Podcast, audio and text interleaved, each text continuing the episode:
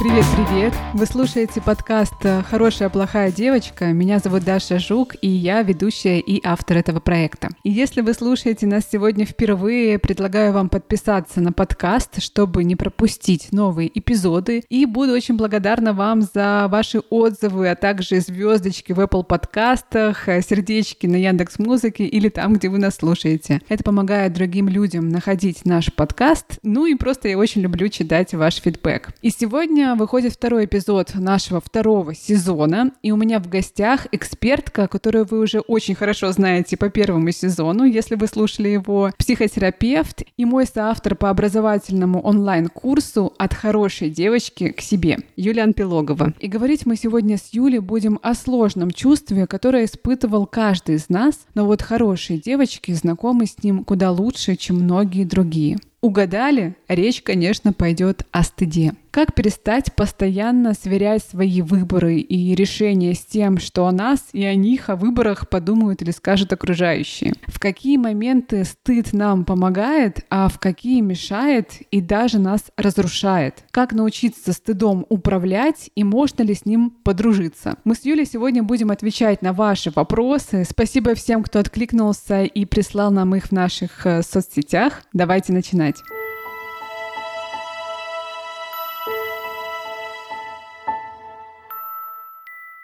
Юля, привет! Здравствуй, Даша! Наконец мы снова с тобой встретились на онлайн-просторах. Наконец, да, мы вернулись с тобой в наши волшебные записи подкаста. Я очень соскучилась, очень соскучилась по нашим э, разговорам. Надеюсь, э, слушательницы наши дорогие, вы тоже по нам скучали. Нас с Юлей не забыли. Мы возвращаемся. Триумфальное возвращение в этом сезоне, да. Я тоже очень рада здесь быть, тоже по тебе очень скучала. И всем привет! Привет-привет, да, привет, дорогие. Ты знаешь, с чего я хочу начать? Ты в курсе, что я готовлюсь последние три недели усиленно к своему экзамену по немецкому языку, утонула в учебниках. Казалось бы, при чем тут немецкий наш подкаст, но пока я готовилась, я обнаружила любопытное словечко в немецком языке, которое меня натолкнуло на идею этого эпизода. Словечко звучит как «шамлипун», переводится как «стыдные губы» или «сравные губы». Ты наверняка сама понимаешь, о каких губах речь идет. Да, боже мой. Женские половые. У нас у всех есть срамные губы. Вот такое открытие. Не такое уж и открытие, да. мне кажется. Это давнишняя такая, можно даже сказать, мейнстримовая патриархальная история стыдить женщин за их сексуальность, за их половую принадлежность, за их право быть соблазнительными потому что это женское оружие. Да. При этом а, мужской половой орган не называется стыдным. Гордым называется, наверное. Гордым, да. Ну, вообще общество и религия, конечно, нам веками, да, накладывало миллион запретов на женщин, женское тело, женскую сексуальность и заставляло стыдиться на наших телесных сексуальных проявлений. И сегодня мне хочется поговорить не про сексуальность, хотя я думаю, про это обязательно нам тоже нужно в отдельном эпизоде поговорить, а в целом про вот это чувство стыда и вины, которые так часто часто испытывают хорошие девочки, да, особенно вот хорошие девочки, хорошие удобные люди, которые привыкли а, подстраиваться под других. И хочется разобрать на детальки, на какую-то мозаику вот этот стыд, и понять, как вообще нам с ним быть, нужно ли его пытаться как-то побороть или можно с ним подружиться? По крайней мере, запрос на подружиться со своим стыдом звучал в качестве вопросов от наших подписчиц, когда мы объявили о том, что будем записывать этот эпизод и попросили поучаствовать для того, чтобы сфокусировать предмет нашей беседы. Подписчицы как раз задали такой нам вектор. Можно ли сделать стыд не токсичным? Можно ли научиться его выдерживать? Можно ли с ним дружить? И да, да, давай поговорим об этом. Мне кажется, это очень важно. Мы собрали истории и вопросы наших наших подписчиц. Спасибо большое всем, кто отозвался в наших соцсетях с картинками, запрещенных соцсетях. Мы с Юлей там часто обращаемся к вам, дорогие друзья, подруги. И я хочу начать с личной истории, которую я получила в Директ. Звучит она так. Расстались по его инициативе. Первая реакция — я что-то сделала не так. Виновата я. Почему? Ну, и поскольку наш подкаст называется «Хорошая, плохая девочка», да, и выпуск мы адресуем, как и прежние выпуски, девочкам, которые страдают синдромом хорошей девочки. Не обязательно это девочки, часто это женщины уже, это взрослые люди. Иногда бабушки даже. Да, и даже бабушки. Как не печально, да, то получается, что вина за происходящее очень часто женщинами берется на себя. Не знаю, насколько я грамотно сейчас сформулировала это предложение, но надеюсь, что смысл понятен. Да? Мы часто берем вину на себя за то, что происходит в не только нашей личной жизни, но и в отношениях с другими людьми, потому что ну, нас часто так воспитывают. Женщина отвечает за уют и порядок, женщина отвечает за семью, женщина отвечает за отношения, женщина отвечает за развитие ребенка. И дальше можно вот прям без даже особых запятых, вот прям в общий, какой-то в общий ряд ставить эти предложения. И получается, что женщина выглядит в этом смысле причиной и источником всех бед, как это ни парадоксально, хотя в отношения входили оба. Я не знаю, где конкретно в истории нашей зрительницы, слушательницы, нашей подписчицы да, и нашей сестры по несчастью в чем-то, где случилась эта поломка, почему ей удалось убедиться, при помощи каких слов ей удалось поверить в то, что она правда источник всех бед, несчастий и, и должна понести вину за это.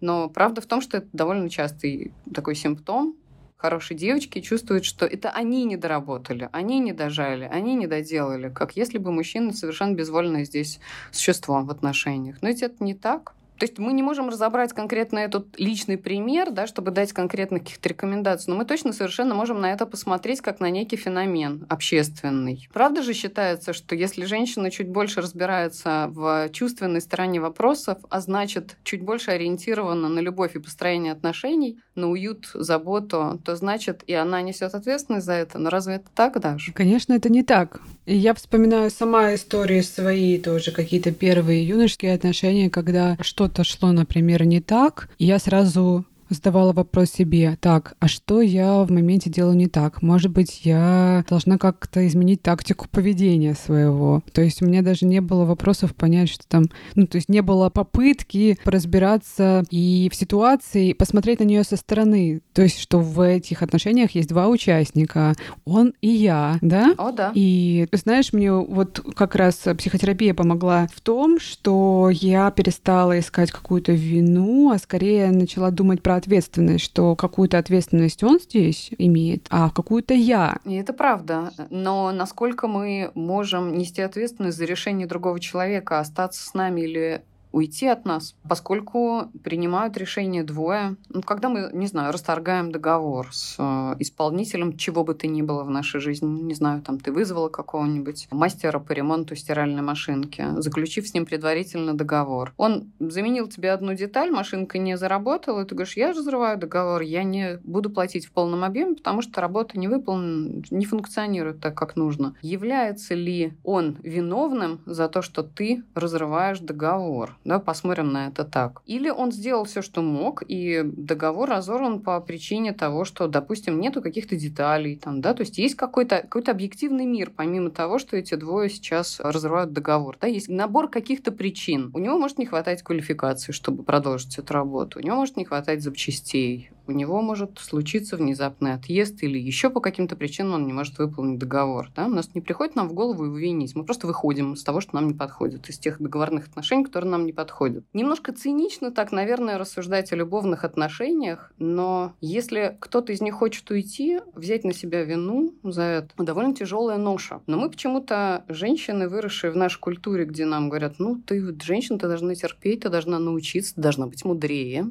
Мы привыкли думать, что все зависит от нас. Что, в общем-то, по большому счету, нас оставляет в большой такой иллюзии, фантазии всесилия собственного, который чем-то очень напоминает инфантильность. Только ребенок думает, что все из-за него происходит, что он пуп вселенной, что этот конкретный человек именно меня по каким-то причинам, вот любит или не любит, именно я причина его счастья и несчастья, его улыбок, его недосыпов и прочего. С каждым из нас могут происходить самые разные события, и когда два взрослых человека находятся в отношениях, причиной того, что мы можем или не можем быть вместе, может выступить что угодно. Влюбленность одного из, не знаю, внутренний какой-нибудь кризисный процесс, когда мы понимаем, что что-то в нашей жизни сейчас важнее, чем отношения, куда мы инвестируем много сил. Неготовность продолжать, ну, продолжать их по разным причинам, да, вот, ну, нету готовности что-то серьезное строить дальше. Попробовали, достаточно, да. По каким еще причинам можно выйти из отношений? Любовь закончилась, больше не актуально, этот союз больше не актуален. А возможно, ты просто человек шел в эти отношения, потому что думал, что эта любовь придет, например, или он закрывал какие-то потребности, не связанные с любовью, а потом они перестали быть актуальными, знаешь.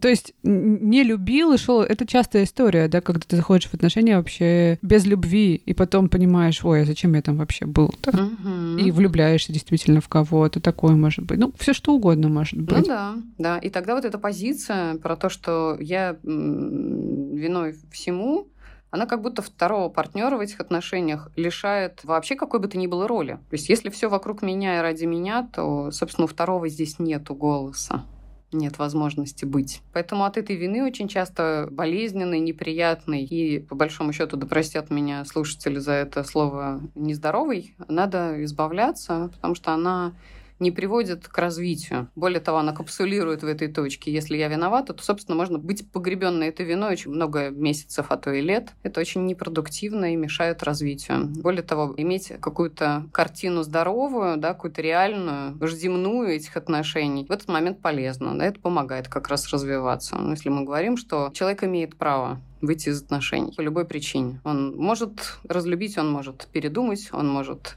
отказаться, он может умереть в конце концов. Да, это все, что делает второй полюс очень ненадежным и зыбким. И именно поэтому я полагаю, что вот эта фантазия инфантильная о собственной всесильности является защитной от того, чтобы взрослеть, да, и принимать жизнь такой, какая она есть. Неустойчивый, ненадежный, непостоянный и без гарантий. То есть все то, чего хорошие девочки очень не любят. Ну да.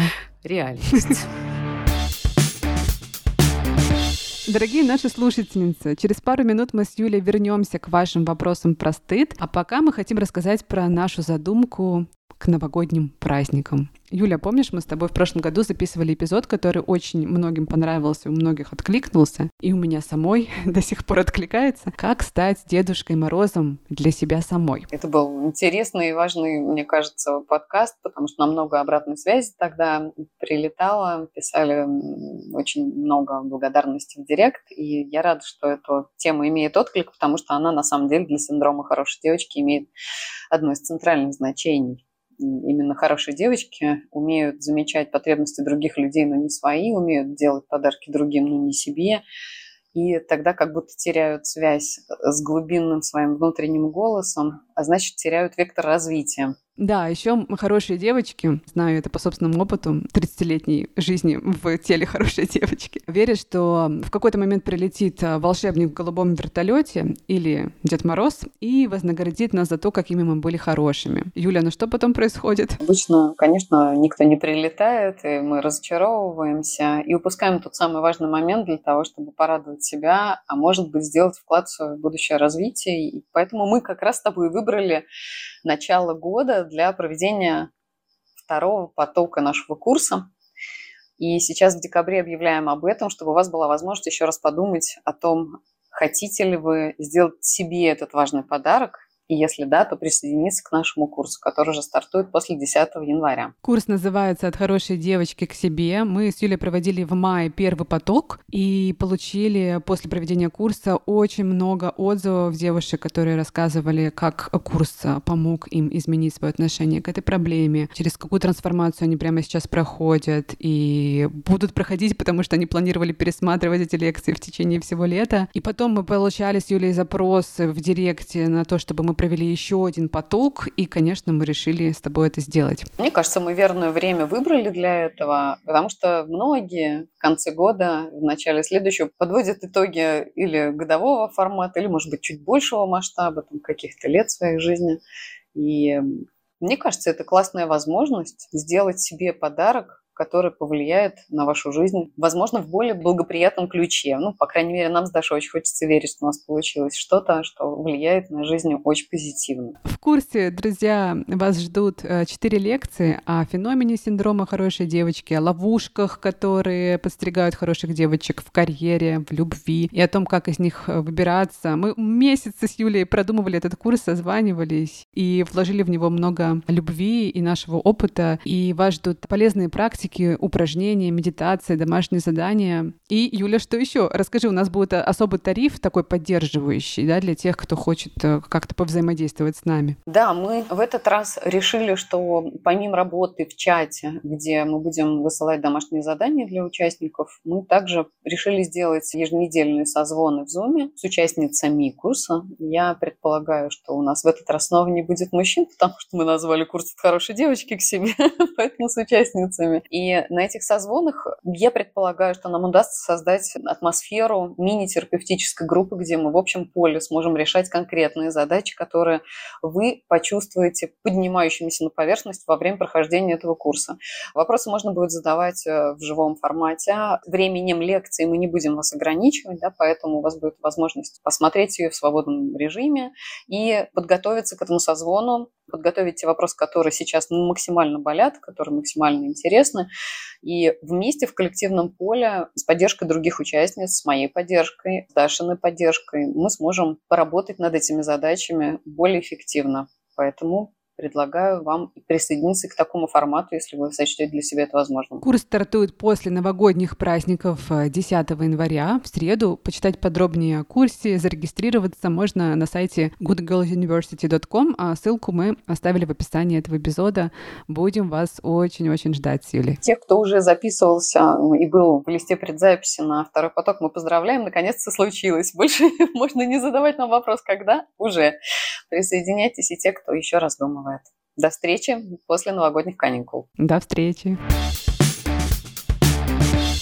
Юля, а зачем нам вообще стыд? Вот такой хочется вопрос задать. А что это вообще за чувство такое? А я тебе тоже переадресую. Давай вместе рассуждать, чтобы это помогло нам построить более цельную картину. Когда мы его вообще стыд испытываем? В каких ситуациях? Да, в каких ситуациях? Вот я первое мое детское воспоминание это когда я в детском саду угу. и мне нужно снять трусы угу. а, при большой группе людей. Я остаюсь одна в маечке и без трусов, и мне страшно стыдно. Вот опять мы возвращаемся к Шам Липпен, с чего мы и начали, да, стыдные половые губы. Да. Хотя у ребенка откуда этот стыд берется? Он же не придумал его сам. Очевидно, это что-то извне. Очень с тобой согласна. Общество нас стыдит за что-то. Именно так. То есть, если вина это я сделала что-то не так, и поэтому имею результат, который меня не устраивает, э, кажется мне катастрофичным, то стыд это я какой-то не такой.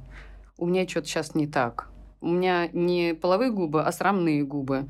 Да, у меня ощущение, что весь мир на меня смотрит сейчас. В стыде самое главное — это социальный компонент. То есть всегда присутствует тот, кто в этот момент на тебя смотрит и оценивает. И первая как раз зона, откуда стыд появляется, это как раз стыжение телесных проявлений. Ну, потому что когда ребенок он растет развивается, ему одинаково все равно, как выглядят половые органы, он может на вкус попробовать свою мочу или даже фекалии, потому что интересно, что новый запах, новый вкус. И только родитель говорит, ай-яй-яй, так не делай, это нехорошо. нехорошо. Обязательно появляется тут же категория хорошо или плохо. Да это невкусно.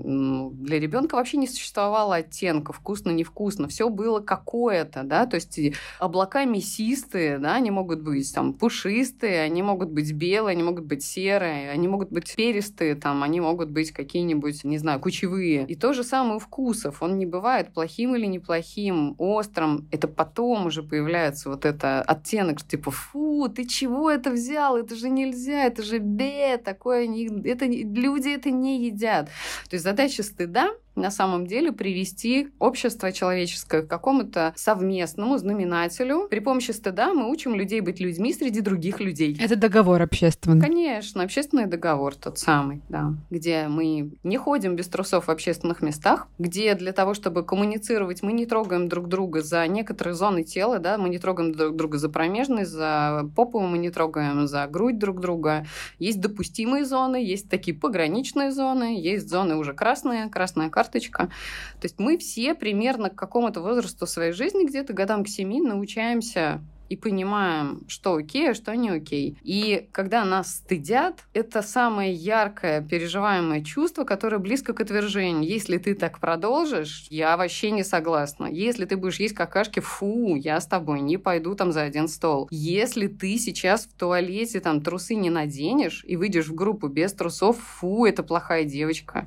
Все посмотрите на Дашу, так нельзя. И этот механизм, он перекочевывает в более тонкие пространства. Если сначала нам нужно научиться учить человека быть социально адаптивным, да, то есть не делать запрещенных вещей, таких как, например, нагота, сексуальность, проявление там, открытых участков тела, то через какое-то время при помощи того же жесткого инструмента, стыжения, да, типа «фу, мы тебя сейчас все вместе осудим». Стыд — это осуждение на самом деле, да? Оно переходит в более тонкие материи. Например, какие? В работе, ну не, ну так не годится, ну кто-то с начальником разговаривает. Ну все, или какие-то «а почему вы смотрите на меня так, да, вот у нас так не принято». Или, например, пожалуйста, у нас есть определенный дресс-код. Вот мы осуждаем, когда по-другому. Да, и дальше, и дальше. Или вот я могу из своей практики, да, привести пример, когда ты работаешь в какой-то медиа-среде, журналистской среде, и есть такие темы журналистские, которые классные. О, ты там сняла репортаж а, про какую-нибудь политическую ситуацию, про какую-нибудь, я не знаю, экологическую катастрофу. Вау, круто, ты отличный журналист. А если ты сделала что-то там про, например, женщин, вот я занималась темой женщин, были люди, которые говорили, ой, ну разве это тема, ну разве там это какие-то бирюльки, это что-то такое не очень э, классное, да, это не топ-журналистика. То есть как будто бы стыдили за выбор темы. И этого же очень много. В любой области. Этого много везде. Этого много в отношениях, этого много в работе, этого много в, не знаю, любых наших культурных проявлениях. Окей быть, например, звездой такого кинематографа и вообще не окей сниматься в других фильмах каких-нибудь классных КСБ, например. Фу, стыдно. Ты вообще, ты читала вот это вообще? Фу,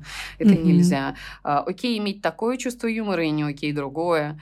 И правда в том, что при помощи регуляции стыдом люди на самом деле заявляют о границах, допустимых в этом конкретном сообществе. Хорошо, ты про свою профессию поделилась, я поделюсь про свою. Есть стереотипное ожидание от психолога, что я тихая, скромная женщина, обладающая нежным голосом, которая с пониманием, сочувствием и любовью смотрит на каждого приближающегося к ней. Даже неважно, идет ли сейчас сеанс или нет, я должна транслировать всем своим видом, что я хороший психолог. И если вдруг я себе позволю грубое какое-нибудь замечание, высказывание, да, ну, где-то там, я не знаю, выругаюсь, ну, ну ты что вообще, ну, какой-то психолог-то после этого. Приведу более личный пример. Моя близкая подруга, мама троих детей, спросила своего старшего сына, ты знаешь, чем Юля занимается наша?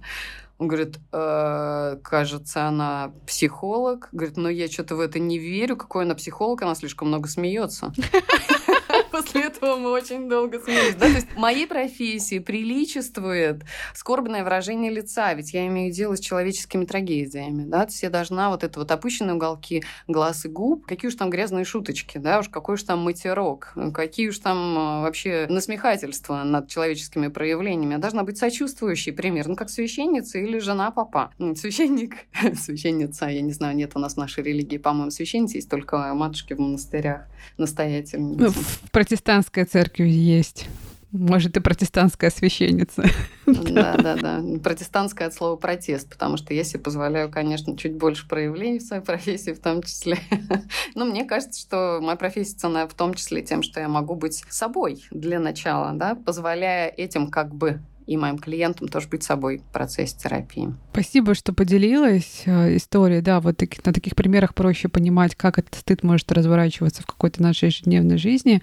И знаешь, я очень часто замечаю, ну, замечала, сейчас я уже как-то с этим поработала с психотерапевтом, что я какое-то время назад додумывала за людей, как они ту или иную мою реакцию поведения будут оценивать. То есть еще перед тем, как что-то сделать, видимо, на основании какого-то предыдущего опыта, моих наблюдений. Ага, вот это это делать я не буду. Там в соцсетях не буду вот этот пост выкладывать, потому что, ну, как-то это, как-то это, это несерьезно. Нет. Ну, как-то вот сторисы, эти, глупость какая-то. Не буду я рил записывать и там, знаешь, как-то себя, я не знаю, дурачиться, потому что, ну, как-то стыдно, ну, нет. Додумываю за аудиторию, что зайдет, что не зайдет, что стыдно, что нет. Конечно. Так мы этому и научаемся, да? Стыд становится внутренней такой целой платформой, когда мы пережили два-три раза обжигающие чувства стыда, непринятости другими, да, потому что в стыде всегда есть я и какие-то другие, которые носители этого правила. Уж они это точно знают, как хорошо.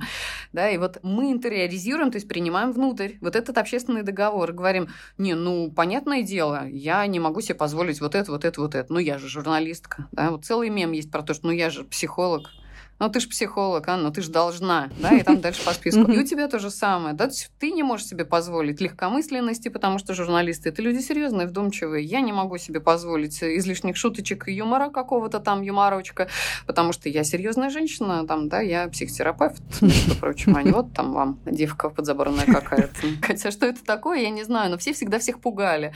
Ну, в школе, вспомни. А, будешь плохо учиться, дворником станешь. Я вот э, каждый раз э, вот изумляюсь. Ну вот, например, любит человек порядок. И слава богу, он умеет убираться как бог, и ему будут готовы заплатить деньги. Я помню, как однажды мне призналась одна наша консьержка в подъезде, которая сказала, знаешь, я приехала в Москву, надеялась заработать денег, и, ну, бралась за всякую разную работу. Эта девушка была откуда-то из, э, возможно, Молдавии, я сейчас точно не вспомню, но э, она просто поделилась, сказала, что ты знаешь, я тут сидела, сидела себе на этом стульчике в консьержке и подрабатывала, иногда иногда там няней приходила, пока мне не попросили убраться. Говорит, ты знаешь, а мне везет, я люблю убираться, я люблю намывать полы, я люблю намывать посуду, я люблю доводить все до блеска, все поверхности. Люди поняли, что я классно убираюсь, посоветовали мне всем своим друзьям, мое расписание теперь забито, я зарабатываю баснословные деньги на уборке, сказала она мне. Че я раньше, говорит, этим не занималась, я не понимаю. Да, то есть у нас тоже есть определенное представление о том, что если ты человек там с тремя образованиями, дворником ты быть не можешь. При этом на самом деле у нас истории советские все про то, что кто-то обязательно знает дворника с тремя образованиями. Ну, пошел человек заниматься тем, что ему по душе, по сердцу. Так ли это плохо? Но ну, у нас внутри у всех есть. Да, не дай бог, мое предназначение лежит где-нибудь вот в этой невысокой, неценной области. Не социально одобряемый. Да, да не социально одобряемый. И вот я, например, очень уважаю людей, которые умеют создавать чистоту. Очень. Точно это срамная профессия, да, пользуюсь этим словом. да, то есть у нас как только нас научили стыдиться, мы тут же научились мир делить на черно-белый, и у нас тут же появляется срамная область есть какая-то одобряемая, классная, светлая область, и тут же появляется область тьмы, область срама, позора. Не дай бог тебе дашь вообще, да, вот с твоими-то образованиями. Вот что-нибудь такое отчебучить, не дай бог, а. Вот, и вот мы, люди, корчимся об это очень много. Это наш большой зона страдания. Имею ли я право сидеть там вечерами, делать тортики и потом их продавать, имея три высших образования? Имею. То есть это про право, да, то есть это становится разрешением внутренним, этот стыд, этот регулятор. Либо он есть, есть, либо нет. И мы с тобой много про это в курсе говорили. То есть в тот момент, когда мы идем на поводу этого стыда и на поводу социальных ожиданий, мы предаем свои собственные мечты стать, например, кулинаром и печь тортики. Или вот я вспомнила историю, не, может быть, даже ты мне это рассказывала, или мой психолог про мужчину, который был топ-менеджером в крупной корпорации и мечтал продавать что-то для котиков, делать бизнес для котиков. И потом после психотерапии он отважился, ушел из этой корпорации и стал делать бизнес для котиков. То есть он стал в этот момент собой. Да, и в этом столько счастья и свободы. А многие люди пишут, говорят, заявляют об этом, что моя главная ценность — это свобода. Но тогда рискните принять этот вызов, если ваша внутренняя ценность — свобода. Вызов общественный. Сможете ли вы противостоять чужому мнению? Ведь это и есть главный убийца вашей внутренней свободы. Кто что скажет. А кто что подумает, а кто что скажет. Да, да.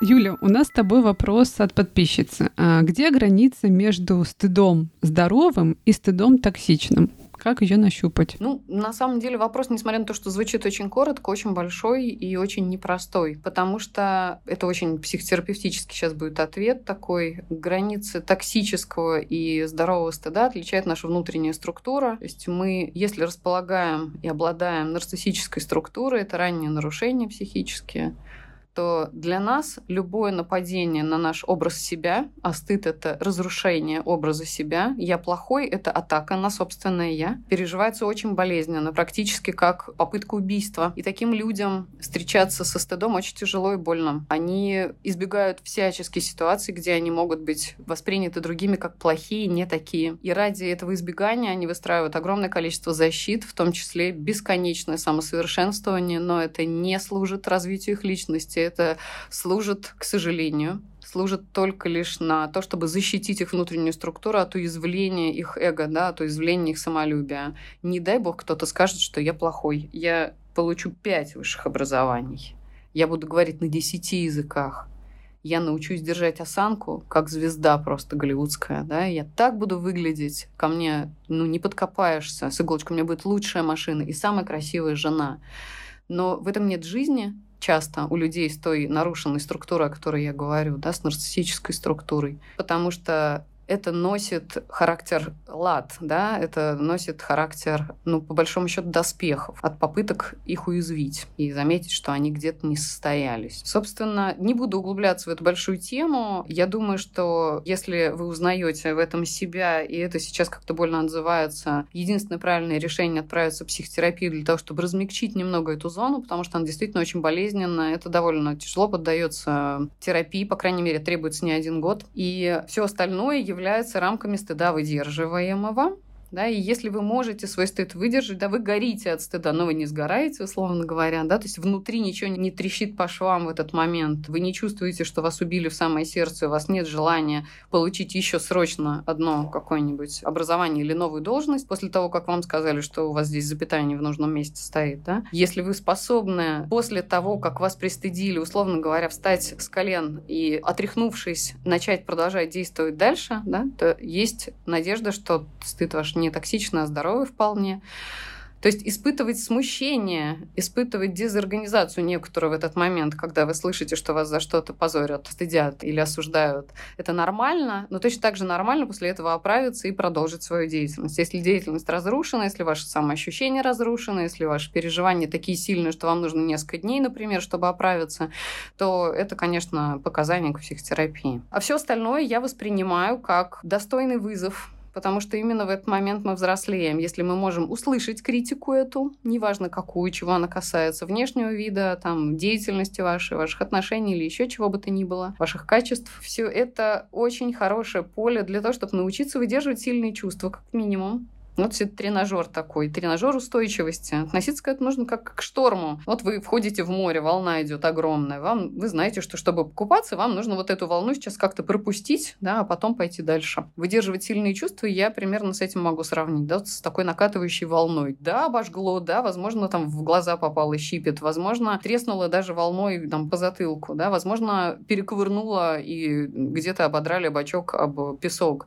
Но после этого, если вы способны встать, о, сказать, сказать, вот это да, вот это было приключение, и пойти дальше, чтобы купаться, потому что вообще-то шли купаться, повеселиться немножко, то можно сказать, что вы сейчас носитель здорового стыда, такого не токсичного, и после этого можно разобраться вообще, а что это было?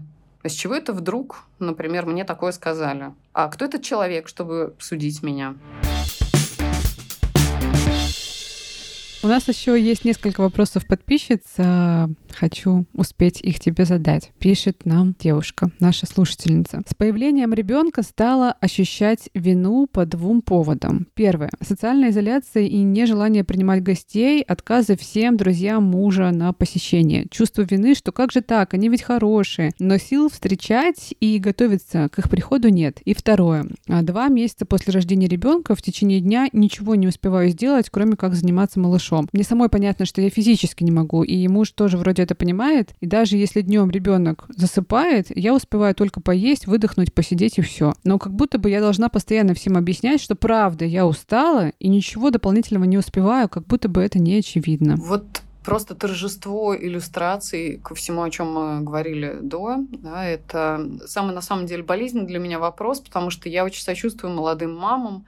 На них как ни на кого больше давит такое огромное количество общественного мнения и ожиданий общественных, что под ним очень легко оказаться раздавленной. И очень часто это приводит женщин к депрессии именно потому, что общественное мнение складывается из очень разных глянцевых картинок, и ожидания от э, матерей складываются из очень разных наших инфантильных мечт о том, какой должна быть идеальная мама.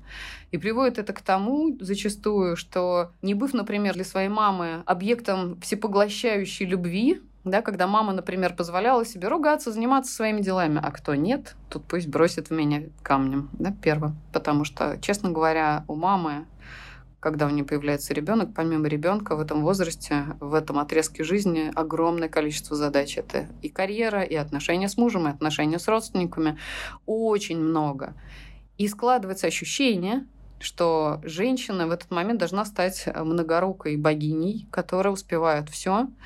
И более того, насмотревшись картинок из запрещенного Инстаграма, да, мы понимаем, что такие женщины действительно существуют, а значит, и я могу. Про идеальных женщин, да. Да. Она встала в 5 утра, накормила пятерых детей, а потом еще построила бизнес. Да, да. А вечером она была любовницей высшего разряда. И... Накачала попу еще. Да, да, да. Приседала да. между всеми этими занятиями она обязательно.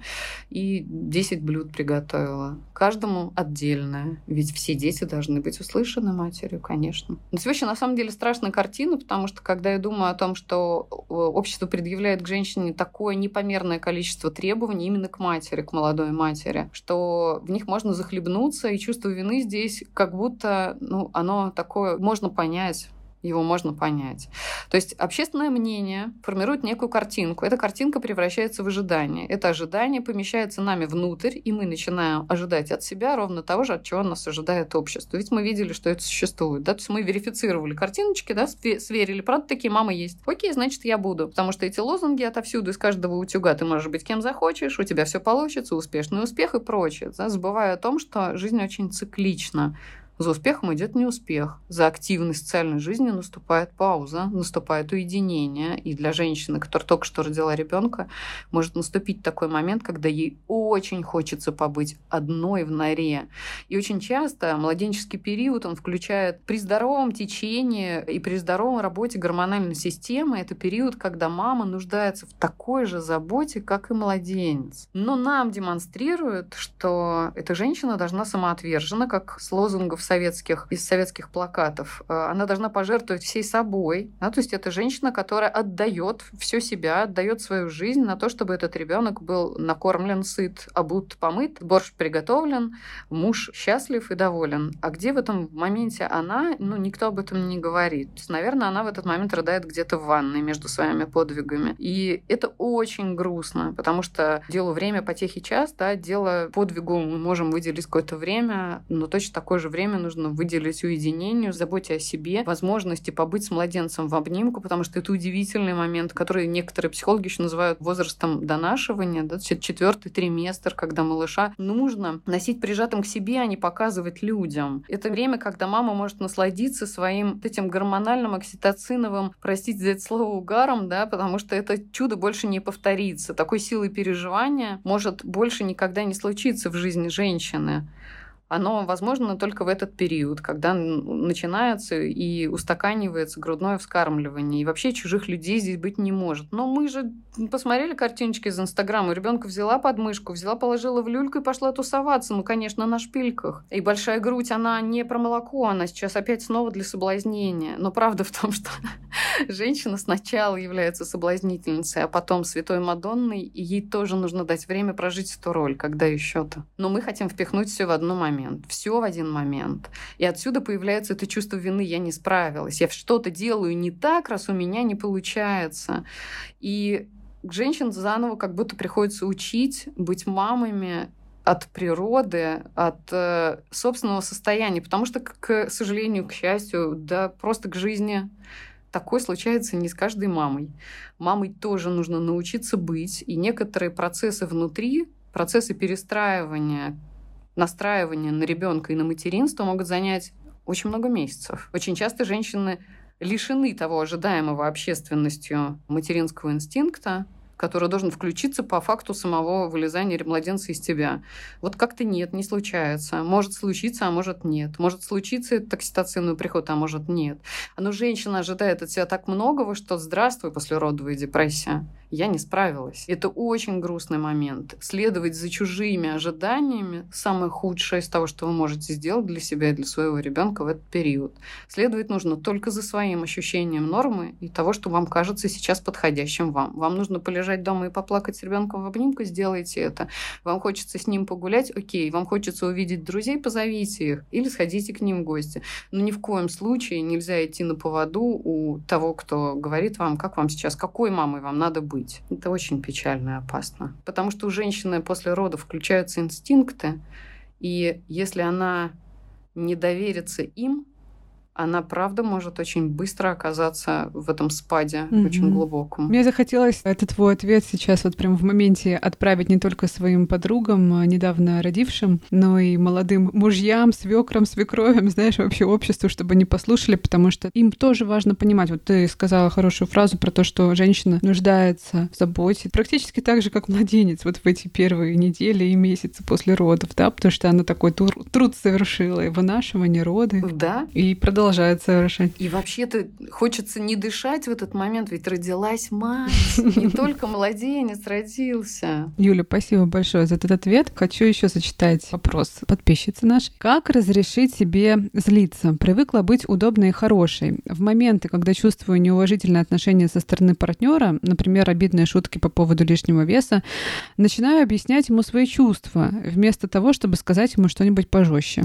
Вопрос такой, да, как разрешить себе злиться? Стыдится. И, видимо, не стыдится за эту злость. Многослойный такой, да, вопрос. У меня вот столько живых там внутри чувств пробежало, столько образов пришло, да, я себе представляю, как разрешить себе злиться. Я сразу представила маленькую девочку, на которую смотрит толпа, и что, мы сейчас будем злиться? Ты что, собираешься злиться? Девочки не злятся. И она вот в нерешительности, потому что чувство-то уже есть, его всего лишь нет возможности показать.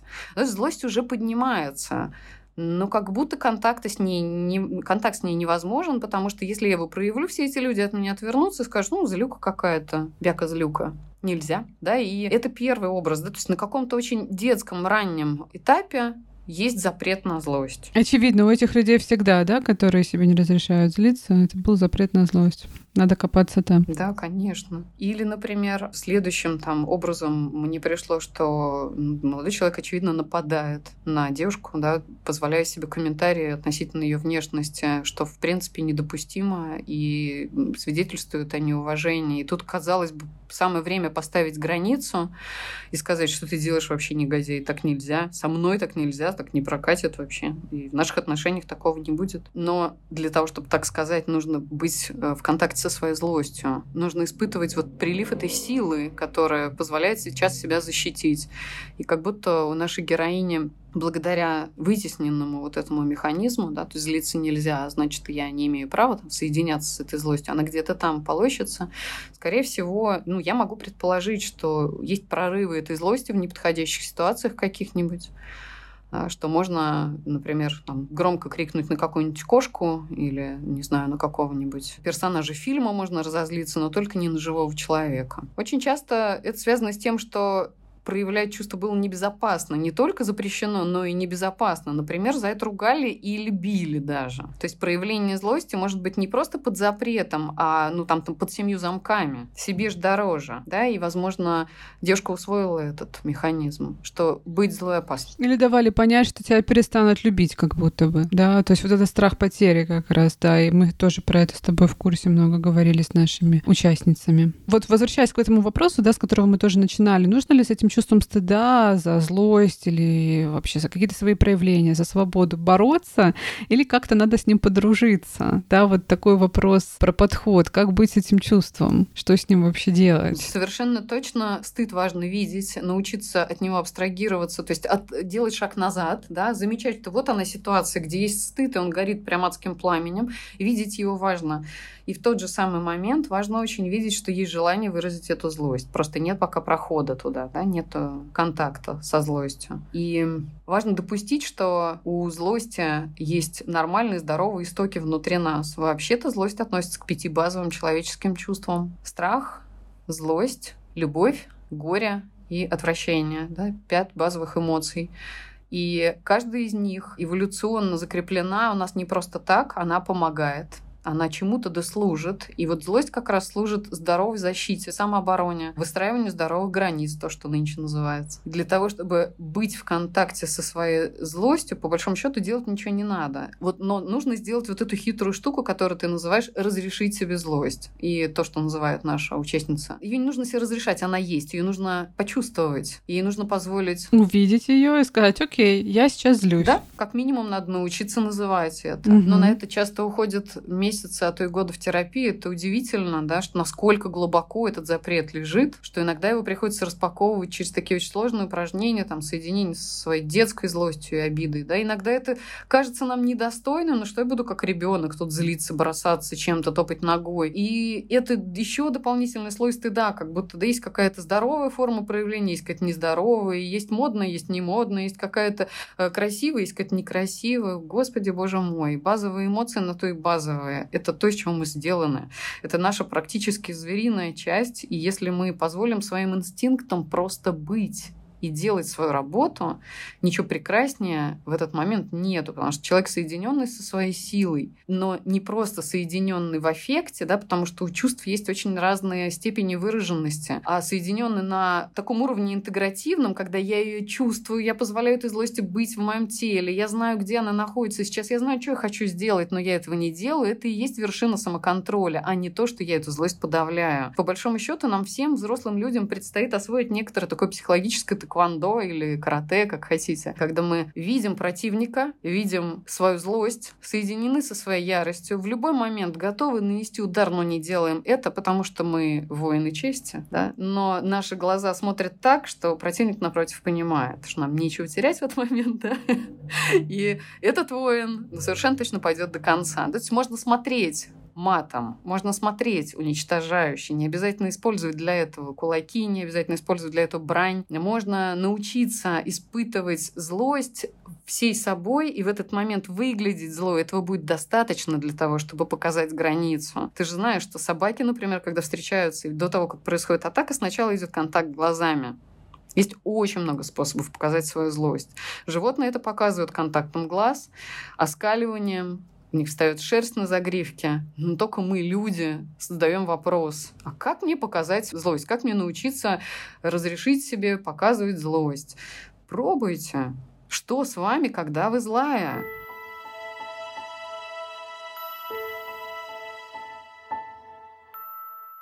Поделюсь личной ситуацией, за которую мне сначала было очень стыдно, но потом я ее приняла. Я была в фитнес-клубе, мне кто-то позвонил, очень меня выбесил, я повесила трубку и проматерилась русским матом по немецкой раздевалке.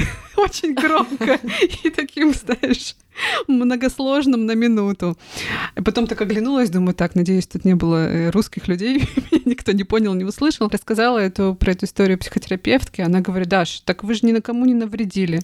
Вы же сами там себе тихонечко матерились в раздевалке, вас даже ваш собеседник не услышал. В чем проблема? Вы экологично выразили злость. Uh-huh. Я потом подумала, а действительно, я же никого не побила там палками. И даже в телефон не проматерилась. Хотя можно, мне кажется, бывают такие ситуации, когда можно выразить свою злость именно таким образом. Что ты думаешь? Но так-то мат был создан, срамные слова были созданы для этого, для того, чтобы упаковать очень сильное чувство в слова, в звуки. Поэтому очень часто мат связан с половыми органами. Это запрещенное. Это то, о чем не говорят. Это то, что несет такой заряд энергии, что сказав два-три матерных слова, происходит облегчение всей энергетической системы, и не нужно после этого рвать обидчика на части, да, на фашистский крест, да, можно ограничиться обматерением, тройным матом. То есть это один из способов символизации своей агрессии в этот момент. А символы и способность символизировать — это уже про более зрелое функционирование нервной системы и психики нашей. То есть мат на самом деле помощник. Мат очень часто помогает разблокировать то, что у нас внутри зажато и не может никак проявиться.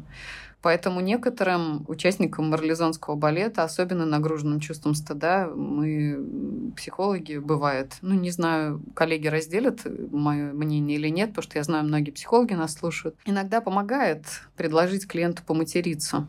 Я никогда не забуду эту сценку. Мне кажется, я где-то уже приводила этот пример, но я с удовольствием сделаю это еще раз.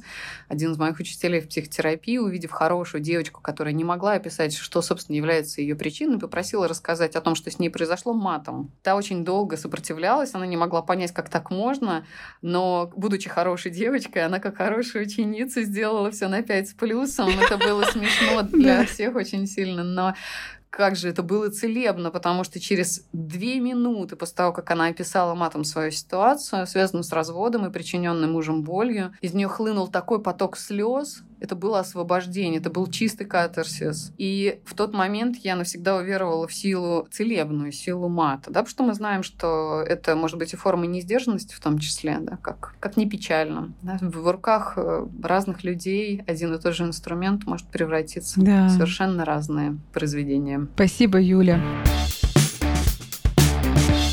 Завершая наш с тобой разговор, хочу задать вопрос от подписчицы. Как все-таки использовать э, стыд себе на пользу, а не во вред? Может ли он быть топливом, а не тормозом? Это очень хороший вопрос. Вопрос хитренький, с подвыподвертом. Давай вместе попробуем порассуждать, чтобы я одна не отдувалась, отдувайся тоже. Как я себе представляю, стыд — это очень хороший инструмент для познания своих собственных рамок и границ, чтобы понять, куда мне нельзя, в какую зону заходить. И это место, где стоит выписать, да, вот это вот, ну, как бы виртуально выписать этот список запретов, посмотреть на них и верифицировать, понять, что актуально, что нету, что уже можно нарушать. Да? Но случается это всегда очень как обжигающее нечто. Ну, если вам нравятся яркие впечатления, то да, можно использовать это как топливо, потому что когда какое-какое место горит, срамное место под нами горит, да, то в этот момент мы подлетаем высоко. Да, это точно может быть топливом. Но всем ли это топливо подходит, я не знаю. Наверное, вам может подойти. А у тебя какие примеры? Какие мысли? Мне кажется, что это может тебе помочь понять, с чем тебе вообще надо поработать. То есть, например, ты чувствуешь, что ты хочешь что-то сделать, но тебе стыдно, и тут ты понимаешь, что ага, вот здесь у тебя есть какое-то ограничение, здесь есть какой-то зажим. И я в этот момент начинаю просто э, отстраняться от ситуации, как-то абстрагироваться. Мне очень помогает, я тебе рассказывала практики осознанности. Это то, что я прокачиваю да, с помощью медитации уже несколько лет, и это то, с чем я работаю в психотерапии, когда ты как будто бы вылетаешь из своего тела или как будто бы вылетаешь из этой ситуации, смотришь со стороны, ага, здесь я, здесь человек, там здесь какие-то люди, перед которыми я стыжусь за что-то. Вот она ситуация, да, как будто бы я игрок, вот у меня карты разложены, и вот именно вот эта осознанность и умение в моменте заметить что-то мне помогает. И стыд, да, он хороший инструмент, чтобы как-то работать тут над собой и развиваться, становиться свободнее, сильнее. Согласна. Когда я что-то стыжусь, я задаю себе вопрос, а что будет?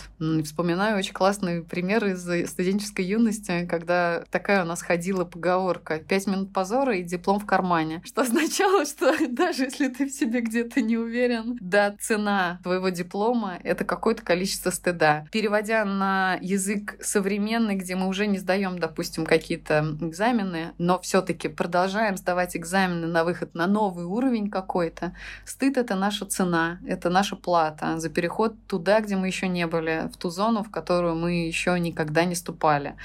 И если это цена, то, может, стоит ее заплатить, чтобы посмотреть, а что там-то за границей стыда, что на самом деле произойдет, кроме того, что мои щеки попылают, и я день полежу такая. Ну, например, у меня сейчас такой период, я пытаюсь развивать Инстаграм и там постить свежие рилсы, и для меня это каждый раз ну, мучительно. Я понимаю, что, боже мой, я снова сделала что-то как бы модное, да, то, что сейчас э, навеяло Тренд, тренды. стратегия всеобщая, да, нужно эти рилсы, тренды, да, нужно рилсы записывать, но мне на самом деле внутри такое каждый раз чувство стыда, я думаю, боже, ну и я туда же, ну куда ты лезешь? Это, ну пусть молодежь развлекайся, на тебе 42 года, тетя уже сиди спокойно, к пенсии готовься. Рилсы она записывает. Постыдилась бы ты тут рилсы свои записывала, да, да, да. Ну, я послушаю голос вот этой бабушки. Внутренняя внутри, бабушка. Да, вот это... да. Ну, что у нас у всех есть этот внутренний критик, собственно, вот он, вот он, да, все хотели узнать, такой внутренний критик. Это такая фигура, которая обычно имеет там внутри голос какого-то человека или собирательный образ, который постоянно нам говорит, почему нам это делать не нужно, к чему это приведет и насколько мы не хороши. Вот, собственно, стыд и внутренний критик — это самая, собственно, горячая партия, которую мы сегодня обсуждаем. Я слышу, я вижу этого внутреннего критика, зажмуриваюсь, нажимаю кнопочку «Опубликовать», дышу кое-как там, ложусь спать, убираю телефон подальше, а с утра смотрю, есть лайки, нету лайков, есть комментарии, нет комментариев. Ну и как-то так, хух, утираю под со лба, на следующий день думаю, да ничего, вроде еще один рилс пережила и, наверное, еще переживу. Глядишь, и еще что-нибудь новенькое попробую. И если стыд для вас в этом смысле топливо, да, наверное, можно получить от этого и удовольствие тоже. Я не очень много удовольствия от стыда получаю, честно скажу. А ты? От стыда? Не очень в процессе, а потом, если себя перебарываю, я горжусь. Вот. Вот, вот. И это то, что, собственно, о чем и хочется завершить. Обычно, когда мы переходим эту границу запретов своих внутренних, да, то, где внутренний критик сказал, ну что ты творишь? Обычно мы попадаем туда, где мы можем дать себе награду. И хочется завершить фразой, которую я недавно услышала от своей мудрой коллеги, которая сказала, что если все вокруг говорят, куда ты лезешь, что-то с ума сошла, ты решила это попробовать, будьте уверены, что вам именно туда. это и есть голос самости, это и есть ваш путь. А я вспомнила фразу своего мудрого коллеги Дмитрия Казнина. Он работал ведущим на телеканале «Дождь», где я работала. Его, к сожалению, уже нет в живых. И он тогда часто завершал эфир фразой «Ведите себя плохо». Да. Такая классная фраза. Друзья, хулиганьте, ведите себя плохо. Мне тут еще подписчица писала вчера, ой, Даша, соскучилась по вашему подкасту. Я уже стала хорошеть. Я написала, сейчас вернемся, будем вместе плохеть. Давайте вести себя иногда плохо. Давайте. Ну что, Спасибо тебе. Спасибо тебе, Даша, за наш дуэт. Спасибо вам большое за вопросы. До встречи в следующих подкастах.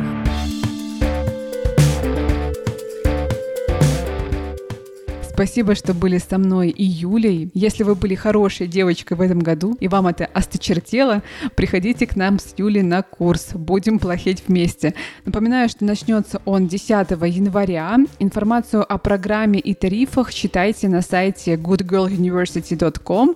Ссылочка в описании этого эпизода. Пока-пока и услышимся совсем скоро.